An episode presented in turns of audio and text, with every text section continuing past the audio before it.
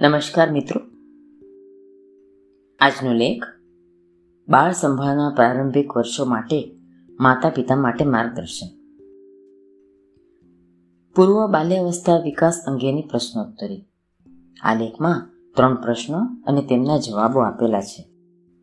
જે Indian academy of પીડિયાટ્રિક્સે પ્રકાશિત કરેલ માર્ગદર્શિકામાંથી આધારિત છે.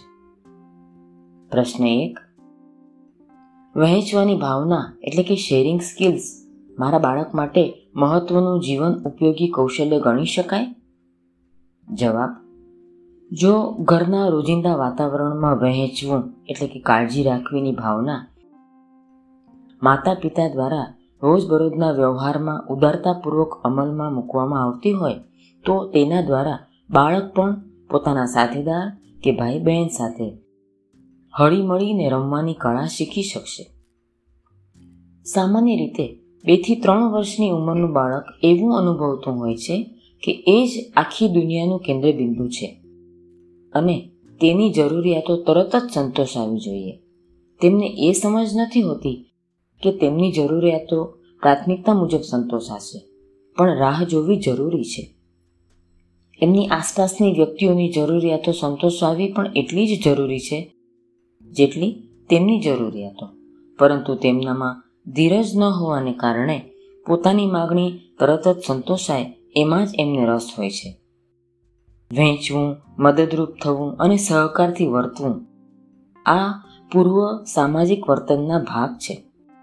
સામાન્ય રીતે, ત્રણ વર્ષથી નાના બાળકો વહેંચવાની ભાવના સમજી શકતા નથી. એ ભાવ સાડા ત્રણથી ચાર વર્ષની ઉંમરે દેખાય છે.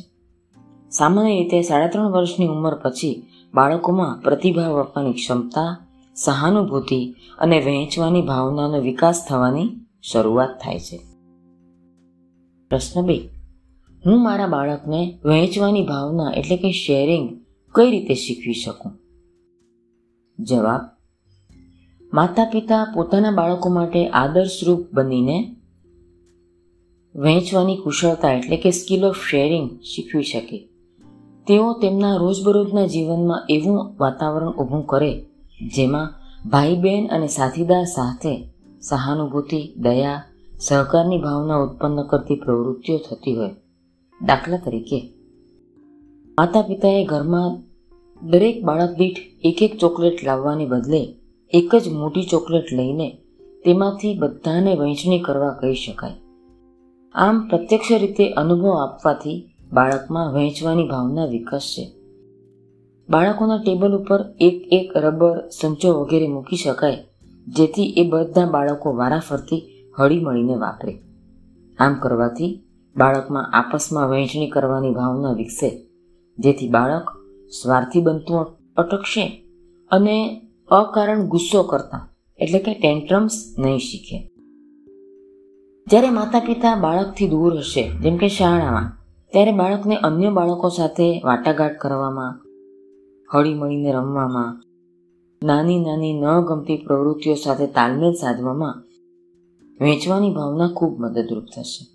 આજના આવા દેશવ્યાપી રોગચાળાના અને લોકડાઉનના સમયગાળામાં બાળકોને એકબીજા સાથે ઇન્ટરેક્ટ કરવાની એટલે કે આંતરક્રિયા કરવાની કે હળી મળીને રહેવાની કે સ્વ ઉપર કાબુ મેળવવાની તક વધુ પ્રમાણમાં નહીં મળે. વહેંચવાની ભાવના કેળવી શકાય તે માટે થોડા ઉપયોગી સૂચનો.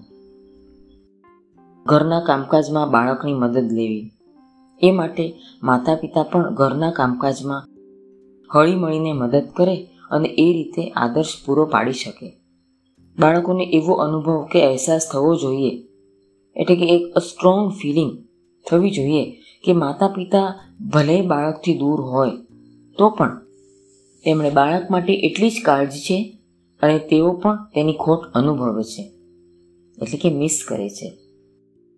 તમે ક્યારેય એવો દોષિત ભાવ, એટલે કે ફિલિંગ ઓફ ગિલ્ટ ન બતાવો કે તમારે તમારા બાળકથી દૂર રહેવું પડે છે અને તમે તમારા સમયને બદલે ભૌતિક ભેટ સોગાદો દ્વારા તેનું વળતર આપવાની કોશિશ ક્યારેય ન કરો. જ્યારે બાળકે કોઈ સહાનુભૂતિનું કાર્ય કે હળી મળીને કરવાનું કાર્ય કર્યું હોય, ત્યારે તેને પ્રોત્સાહન જરૂર આપો. બાળકોને તેઓ જાતે કરી શકે એવી તમામ પ્રવૃત્તિઓ કરવા દેવા માટે સ્વતંત્રતા આપો. જેમ કે, જાતે જમવું, દાડા ચડવા, બ્રશ કરવું વગેરે. તમારા ઘરની આસપાસના અન્ય બાળકો સાથે જૂથમાં પ્રવૃત્તિ કરવા દો, રમવા દો. અલબત્ત, સાવધાની રાખીને. કદાચ કોઈ સંજોગોમાં બાળક એકબીજા સાથે હળીમળીને પ્રવૃત્તિ ન કરે, તો તેને તે બાબતે અન્યોની સામે ચીડવો નહીં, કે ટોન્ટ ન મારો અને અપમાનિત તો ન જ કરો. તેના ટેમ્પર ટેન્ટ્રમ્સને એટલે કે ગુસ્સાને ક્યારેય પ્રોત્સાહન ન આપો. આમ કરવાથી તેને એ સમજ પડશે કે અહીં જીત કરવાથી કે ગુસ્સો કરવાથી જોઈતી વસ્તુ નહીં જ મળે. પ્રશ્ન ત્રણ. મારા ચૌદ માસના બાળકમાં કયા કયા સામાજિક કૌશલ્યો હોવા જોઈએ?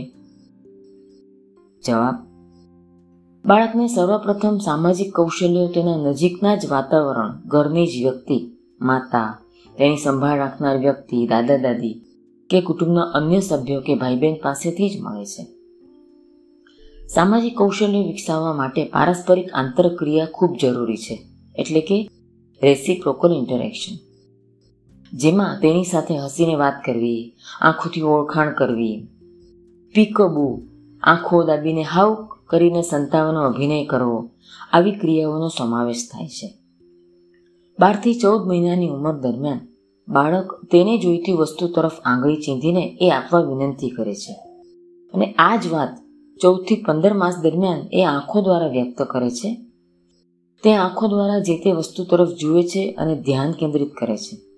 તેમજ માતા પિતાને પણ એ તરફ ધ્યાન દોરવા કહે છે.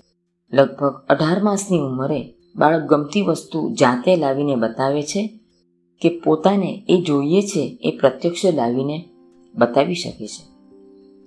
લગભગ ચૌદ મહિનાની ઉંમરે બાળક પીકબુ, એટલે કે આંખો બંધ કરીને હસીને રમવાની રમત, સંતાકુકડી જેવી રમતમાં ભાગ લેતું થાય છે. હાથ હલાવીને આવજો કહી શકે છે. ઘરના રોજિંદા કાર્યોમાં મદદરૂપ થવાનો પ્રયત્ન કરે છે અને અનુકરણ કરવાનો પણ પ્રયત્ન કરે છે. લગભગ આઠથી ચૌદ માસની ઉંમરે બાળક પ્રથમ અર્થપૂર્ણ શબ્દ બોલવાની શરૂઆત કરે છે. જોકે લગભગ ચૌદ માસની ઉંમરે તેની પાસે બેથી ત્રણ અર્થપૂર્ણ શબ્દ તેના શબ્દ ભંડોળમાં ઉમેરાઈ ચૂક્યા હોય છે. લગભગ ચૌદથી પંદર માસની ઉંમરે બાળક તેના સાથીદાર કે જે તેની આસપાસ હોય છે. તેમાં રસ દાખવવાની શરૂઆત કરે છે, પરંતુ અલબત્ત તેમની સાથે હળીમળીને રમવા માટે અસમર્થ હોય છે. અસ્તુ.